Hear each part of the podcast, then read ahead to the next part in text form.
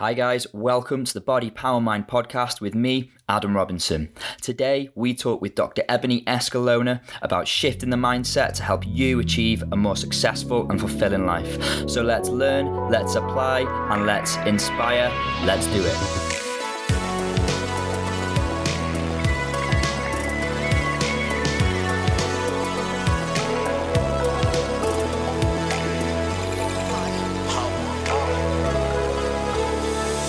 So, Ebony, um, you are an equine vet and have been for many years now.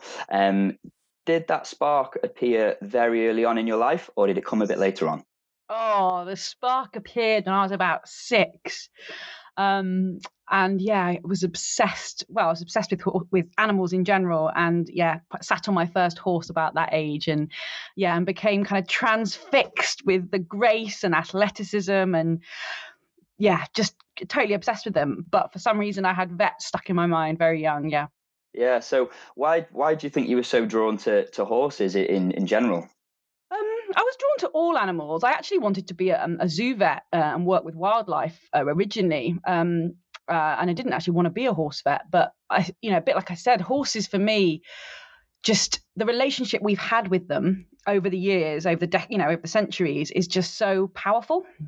And I think that bond between a horse uh, and a human is is is quite emotive, really. If you think about it, we've domesticated something that is, you know, a ton of a ton of meat and is pretty powerful and actually pretty dangerous. Um, uh, and I just find them to be the most wonderful mirrors. You know, you can't you can't fake emotion with them. They read they read you well. Um, so so working with them, you know, in a job is just uh, a real privilege, really. It's it's a lot harder. Being the vet, because uh, actually you're often dealing with them when they're painful, and being prey animals, that makes life a bit difficult. But um, yeah, I was just kind of in awe of them, and I think in awe of what they've done for us as a as a as a species, uh, you know, as a human species. Yeah, I um I agree with that actually, and you know, I've I've never really um been one for having a horse as um, a domestic pet or anything like that, but I can see um, how how powerful that that connection is between a, a human and a horse. It's it's totally different um, to, you know, say a, a human and a dog, human and a cat. Um, it it just seems so different. Yeah, it is. It's and it's, it's, it's I, I find it very emotive. Like, I can't even watch like the Lloyds advert without crying. Like, I just find, I just think that, you know, if I watch the Olympics and I watch the show jumping, or yeah, I don't really watch much racing, but yeah, any any kind of feat where that animal is is is working at its top form, I just find I just find stunning. I think that's the I think I think that's the best way to capture them. They are graceful and they are stunning, and they are true athletes. And I know you know you know I know you're you you appreciate the the athletic mind and the athletic form. And I think the horse is probably one of the finest mammals or the finest animals to showcase that that phenotype. Oh, I agree. Yeah, yeah, one hundred percent. Um, so the other thing I wanted to talk about was um, you've you've done a PhD, um, which in your own words were uh, it was actually the hardest personal hurdle of your life. Um, can you just talk us through that journey? Yeah. Wow. So I've always been one to kind of I've always been comfortable, I guess, stepping outside of my comfort zone. I've always been told and, and knew quite young in my age that, you know, that's where the magic happens if you do push yourself. Um, I was a bit of, I was at a bit of a career crossroads, and and a and a, a very good mentor of mine, Professor Proudman, just said, you know, why don't you do a PhD? And it wasn't really something on my radar, but I was so interested in horses, like I've I've said, and I was so interested in the influence of of gut health on on whole animal health, and this amazing PhD kind of came up at Imperial College. Now, in hindsight, um. And what I tell other people if they're thinking about going into PhDs, you've really got to be passionate about that subject if you want to spend three or four years, you know, doing it. Uh, I suppose what I hadn't realised, because it was quite early on in my career, is how lonely that um, it, that kind of um, experience would be, and how never-ending the list of things to do um kind of was. So the mountain was just huge, and I couldn't even see the first step um, with it. Um, being um, an ambitious and full of pride, uh, too proud kind of person, I found it really hard to ask for help, because I thought, well, I'm a vet, I should be able to fix this. I'm a vet, I should be able to, you know, do this. I'm I'm intelligent, I should be able to understand this. And it was literally like being thrown into the ocean um, thrown into the ocean without, um, you know, without with my hands tied behind my back, trying to figure out this incredibly difficult science, um, and also trying to kind of impress and and kind of form relationships with a brand new team in a brand new city. Um, so. People say, you know, PhDs are are often and often as much a personal kind of feat as they are a scientific one. And for me, uh, I I've, I found it personally very, very difficult. I ended up actually having one of my first bouts of of pretty bad clinical depression that later on um, I was diagnosed with type two bipolar, which made a lot of sense later. But that was quite a hard thing to do when you're kind of on your own. Um, yes, you have a team, but essentially you're doing that. You're doing that course, you're doing that program, you're doing that science on your own. And I found that uh, excruciatingly difficult, and taught me so many lessons about myself, um, well, well and above over any of the science that I did. Um, and, and mindset was a massive part of that. So w- when you were diagnosed with bipolar, did you, did you approach things differently from then on? Like, how did that affect you? Oh, at first, I just didn't want to, I didn't want to know. Um, I hate kind of saying this out loud, but it's true. And I think you've got to be honest. I used to think that people who had depression or mental health had too much time on their hands. That was the prejudice I used to carry around with me, um, which is awful. And, I, and it sounds awful saying out loud. And I obviously don't believe that anymore. Uh, so when I kind of experienced that incredible low, it was so, you know, the expression, the rug pulled from under your feet, that was the best way to describe it, really. I, I just didn't, I just didn't feel like it was happening to me. And then the diagnosis, although in some sense is helpful because it meant, okay, there is something maybe different about me that needs support, I also still had that personal um, self-stigma, you know, self-prejudice about about it. So I actually didn't tell anyone for absolutely, um, didn't tell anyone for absolutely years that I had it. Um, and only later when I realized actually it's something that I can own and it's something that I can help control. And when the more I kind of spoke about it, the more I realized, even within my own research group, as soon as I kind of opened up, so many other people, and I'm not exaggerating, like every other person opened up and said, oh yeah, well, I've also had time off for this, you know, when I was doing my PhD, I also had time off for um, anxiety or, or depression, you know, while I was doing, you know, a piece of work. So I realized then I wasn't alone. And once you realize that you're not alone and it's not a failure um, to sometimes crumble, um, yes, that diagnosis then helped me own it. But it took it took years to do that. Yeah. So it's not something that happens overnight. You have to work and work at it. Is that is that what you mean? Yeah, absolutely. Yeah. So you've been through this huge journey yourself. Um, how long did it actually take to complete the, the PhD? Oh, so it was supposed to be done in like three years.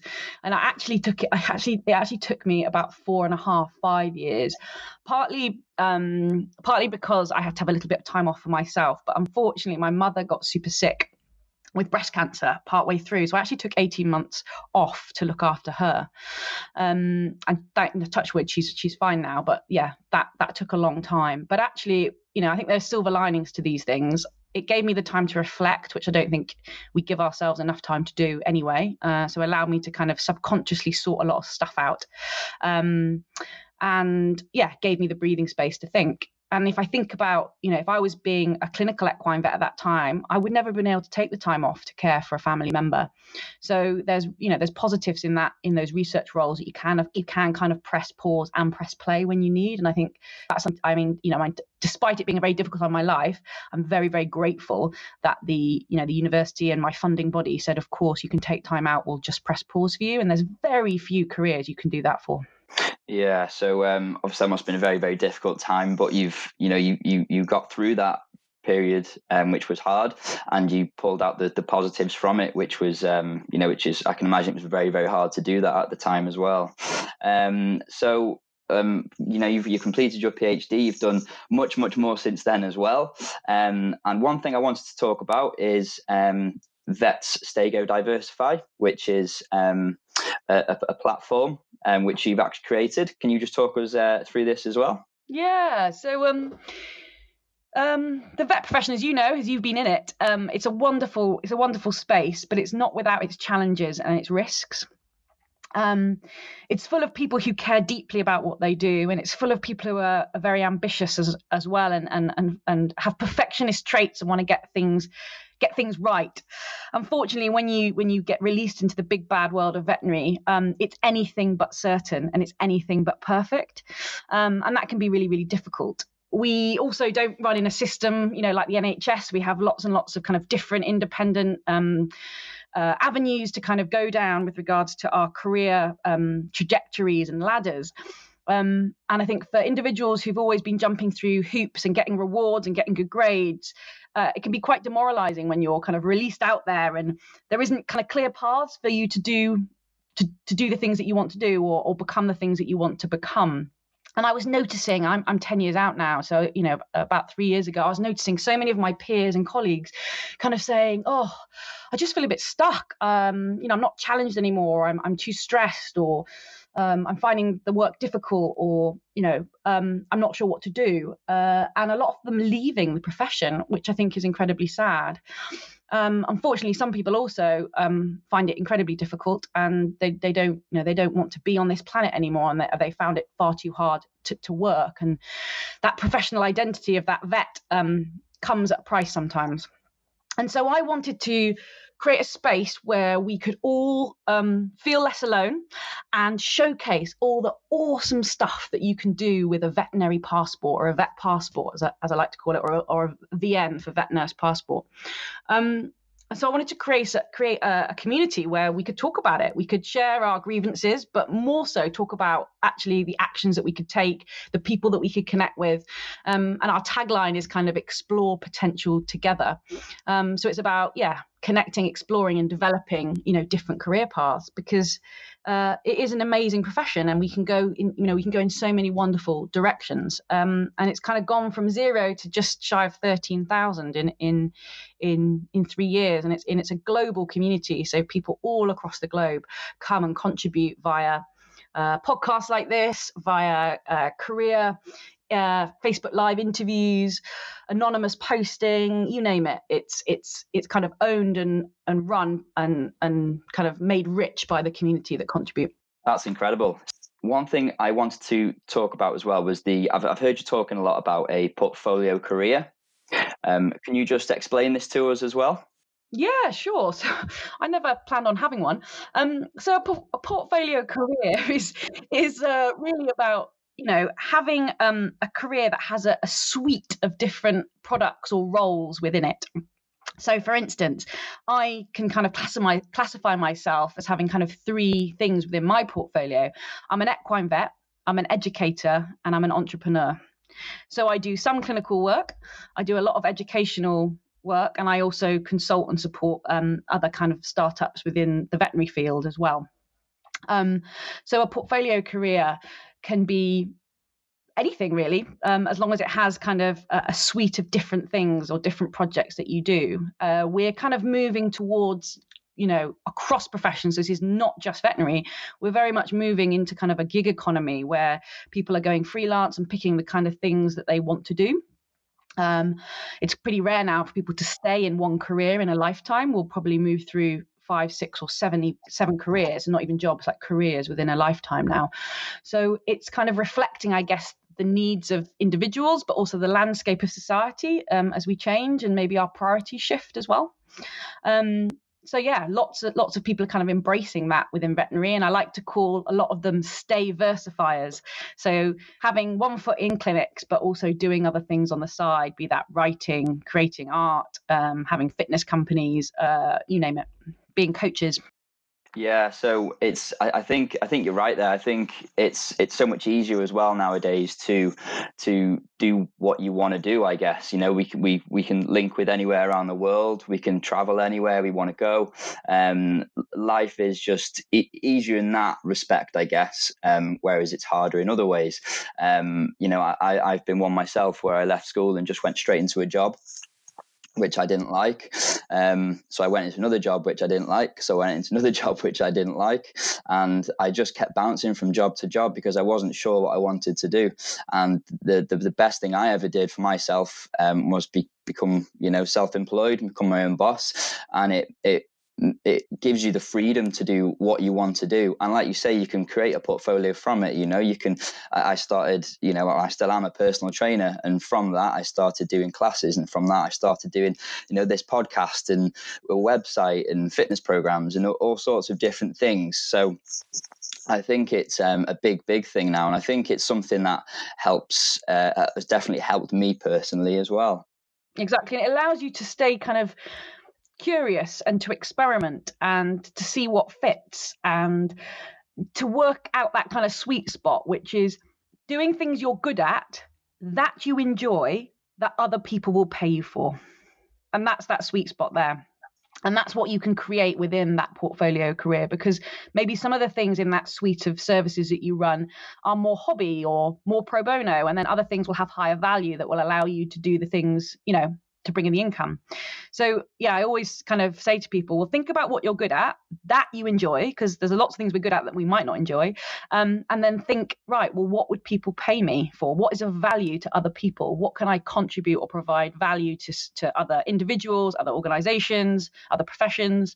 Um, and it's finding that that sweet spot, which never is found overnight. I've been kind of r- randomly creating this career over the last three to four years. Um, and now I'm becoming more intentional with it. But before, it was very much about just following my nose. Oh, I enjoy that. Right, I'll try that. Oh, I enjoy that. Oh, I'll I'll try that. Yeah, I think that that's it, isn't it? It's it's just about being, like you say, being curious all the time and never n- never needing to settle, I guess, I think is another thing. You know, I think everyone thinks they have to live a certain way in a certain lifestyle. They have to get a job, you know, do everything, textbook. And then, you know, eventually it, it comes to the end of our lives without sounding too morbid. But, you know, I, th- I think people are scared to venture out of that box as well. Um, but, with, you know, which, which which brings me on to my next question, really. Um, I mean, if if someone does have a passion um, and they, they know that living it day in, day out will make them happy, why don't they just go and do it? Oh, the fear. The fear. We are we are full of fear. We have, we have fear of the unknown. We have fear of not having enough finance. We have a fear of what people will think of us. We have a fear of failure. Um, it's all fear driven, and it and it, it kind of fits into two two sets in two kind of camps in my mind. You can either choose to look at something through a lens of scarcity, so that's all the fear stuff we've just t- spoken about, or you can look at it through a lens of abundance and go, well, what if I did that? Well, you know, if I did that, then it could lead to this. Um, so yeah, I think fear, fear is a huge thing, and laziness, I think. Yeah, I think um, laziness is a big one as well, isn't it? I think, I think, like you said at the start, you know, you're you're quite you're quite um, comfortable with stepping out of your comfort zone. You're okay with that, um, and I think the majority of people probably aren't, um, because they're quite happy being in their comfort zone. They're quite happy with, you know, not progressing too much of their life because they're comfortable just where they are. But if they're happy, then that's great. Like, sometimes I wish I wasn't so driven. You know, sometimes actually there is also, I'm channeling, I'm actually challenging myself this year to find joy in simplicity. So how can I find joy and simplicity in the things I do have, rather than always thinking about the things I don't have, or the things that I could build, or the things that I might want. Um, so I think, I think it's, I think it's a real balance there. I, I, you know, I think it's great to take risks, and I think it's great to try new things, and I think it's great to push the envelope, but it's equally as important to look around you and go, oh, man, I'm lucky. You know, yeah, you know, even the simple things like, man, I've got a roof over my head, I've got a running water, I've got, you know, I've got a light switch. Um, and having worked in in low to middle income countries, I can tell you that is that we are privileged. And so sometimes you just have to remind yourself to be kind of grateful for the stuff that you do have. Yeah, I was I was talking about this the other day, and I, I, you know, I, I sort of brought up um, the topic the, the same as you did there, where you said, you know, you wish you. Um, could just sort of not be as driven and not want to achieve bigger things. And, you know, I was talking about the same thing. I was doing a personal training session, and they started talking about Game of Thrones, and um, I I can't I, I don't watch series. I just don't feel like I have time. So they were talking about it, and then someone else in the gym heard it, and they were just like almost not laughing at me, but just laughing because I'd never watched this, never watched an episode, and um, it, it, yeah, it just made me think like, wow, I just, I just wish I could sit down sometimes and just switch off, but it's it's hard. Yeah. But I think it's important to just sometimes, I think, sometimes I think we don't give ourselves enough time just to like digest, you know, look around and digest and go, well done. Like, this is okay. You know, today you can just sit here and tomorrow you can, you can strive for the next thing. But how about just digesting what's around you? I don't do that enough. Yeah. Yeah. Um, but I mean, if, if someone is sort of teetering on the edge of making uh, that first step into their new journey, what advice would you give them? What advice would I give them? Oh, there's so much. Where shall I start? Um, I think the first thing is environment is so important. And by environment, I mean, where are you going to be doing this thinking and this doing of this next step? Uh, is it an environment and a setting that is conducive with creativity, uh, with patience, uh, with support? So think about where you're going to do that. Um, you know, I made the mistake of doing a lot of work from home, and then that blurs the boundaries between, you know, being off, as it were, and being on. So I urge people to find physical spaces that can inspire them and also give them boundaries. Because once you get obsessed with a, an idea or a project, it can take over, and it's lovely in some senses, but it can be damaging in others. The second thing I would say is you don't have to do anything alone in this world. There's that lovely saying, I can't remember who said it, so you'll have to credit them. But, you know, if you want to go fast, go alone. Um, if you want to go far, go together. Um, so there's no point reinventing the wheel for things. There'll be people out there who are desperate to help and mentor you. So find people who you want to become like, um, or find people that you know will support the things you're wanting to do. Because uh, sometimes family and friends can be a bit like, oh, why are you doing that? Or they don't get it. Like, that's okay. Not everyone has to get you or get your dream or get your vision, but there will be groups of people out there um, who are willing to like help you with open arms. So early on, find your tribe of people that can support you, and search and look for mentors. Uh, these can be informal, these can be formal. And depending on what you're trying to create or do, um, look out there. There's brilliant kind of, you know, there's things like meetups um, you can look online. There's lots of events you can go to if you look on Eventbrite and just search under the category that you're, you know, you're wanting to create a business about. Uh, there's apps like Shaper uh, that can hook you up with people who want to do similar things to you. So go and find, um, go and find your tribe.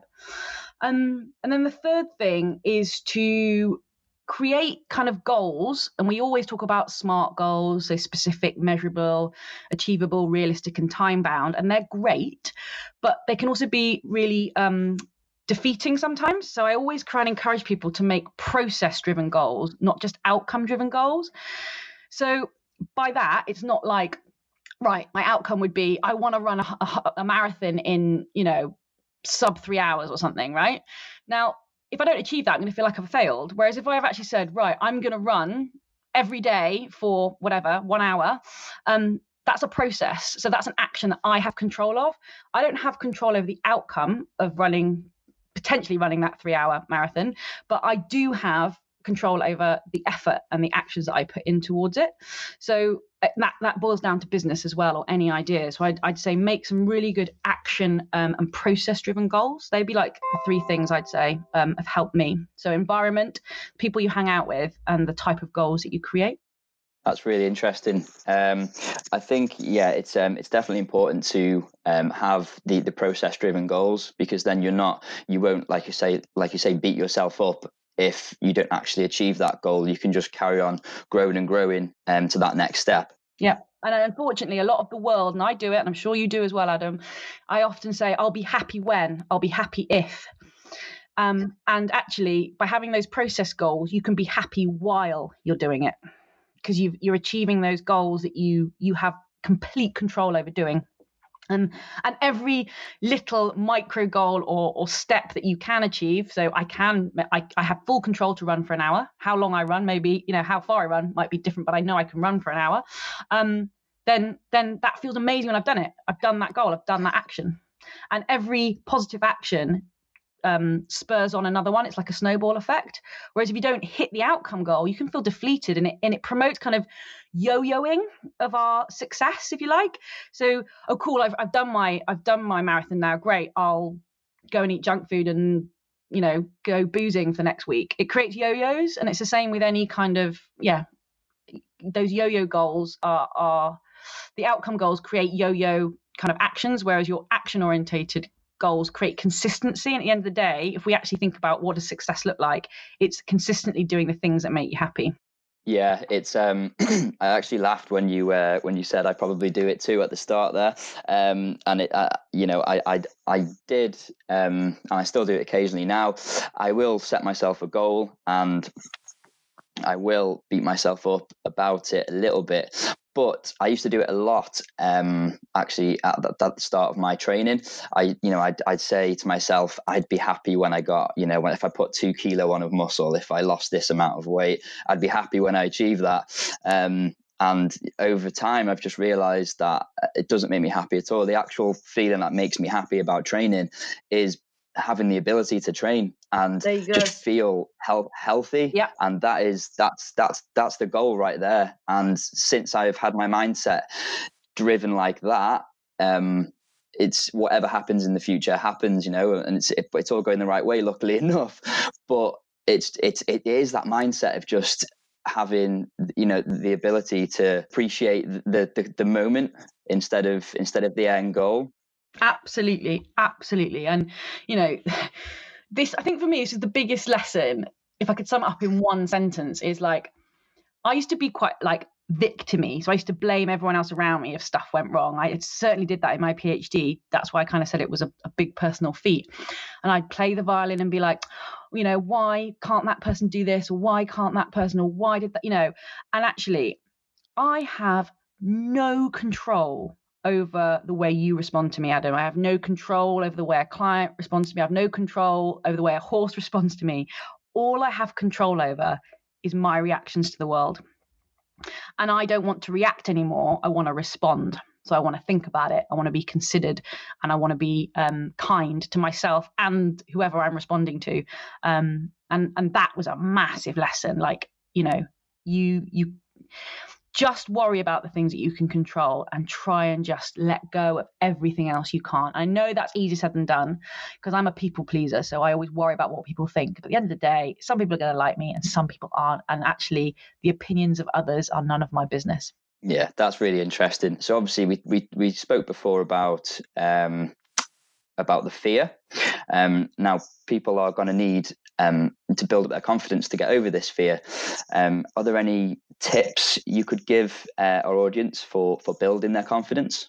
So I can give a personal one, um, but I think you could translate it to lots of other things. Um, after my first bout of depression, I I had withdrawn from all social like gatherings. I hadn't called a friend for a very long time. I had become so underconfident in my ability to like be a friend and be a communicator and be a support. And a huge part of my identity is is helping others. Like, that's what a huge part of my identity was, and I suppose in some senses still is. Um so I my confidence was like below the floor. And I randomly one day was walking past um my local pub, and in the window was an advert for come and try circus skills. And okay, I did loads of gymnastics as a kid, but I, I'm in my thirties now. And, you know, the thought of like hanging off a hoop or a trapeze filled me with absolute fear. And I just said to myself there and then, why not? It's literally around the corner from my house. I, I wasn't leaving the house very much because I was, yeah, I was just in a very bad place. But thank the Lord for dogs. I had my dog at the time, and he was the thing that got me out of the house every day. So I did go out of the house twice a day only because I had the dog. Um, and so I took myself off to this class, and oh my word, what a wonderful thing to do. Now, the story in this story is not the fact that I did circus. It's the fact that I did something that I was a complete beginner at. And when you're a complete beginner, you drop all your um, defenses about having to be good, um, about, you know, about being right, um, about, uh, Yeah, about about all those things. And it makes you more confident. Being a beginner again actually makes you confident because you face failure in a different way. Uh, you don't mind making mistakes or falling off the trapeze, as I did many, many times. Um, I got stronger physically and mentally because I was essentially lifting my own body weight for two hours every week. Um, and I met new people who didn't know my history. I didn't have to explain that I was depressed. They just thought I was a quiet girl. Um, and it was it was just wonderful. So I think for anyone doing anything, go and do something completely brand new with a brand new group of people and let yourself be the beginner, because it will build your confidence like you you won't realize, um, and it will allow you to bring that curiosity and that um, and, and diminish that fear of failure in other areas of your life as well as you're learning that new thing. Yeah, that's some fantastic advice. Um, I can I can second that as well, because I I did mine through martial arts, and you know my my first time in that class, you know you walk into a classroom and there's black belts there, there's red belts, blue belts, and you're walking in with no belt, and um, yeah. it's just it's just absolute fear.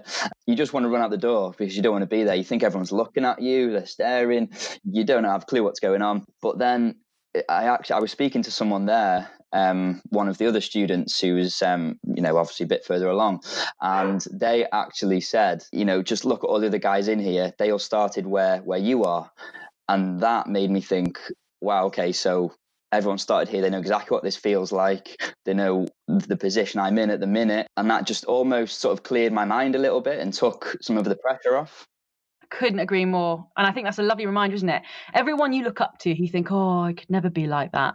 They were once a beginner. Everyone, no one is born like, you know, no one is born a genius or um, a skilled athlete or a skilled scientist. No one. They have to develop that. Yeah, definitely. Definitely. The other thing I wanted to talk to you about as well um, is you, you've um, actually studied uh, gut health. Um, I just want to talk about how um, this impacts uh, mental health. And um, do you think people will see a difference if they change their diet? Yeah. So I'll put a caveat in now.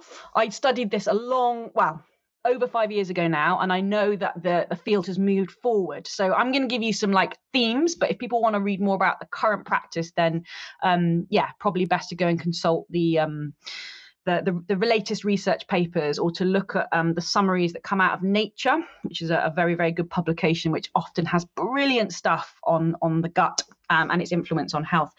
But yes, there is um, a huge body of evidence to say that there is a very intricate and um, a developed kind of gut-brain axis. Um, so kind of how we think affects our gut, and, and what we have in our gut affects our mind.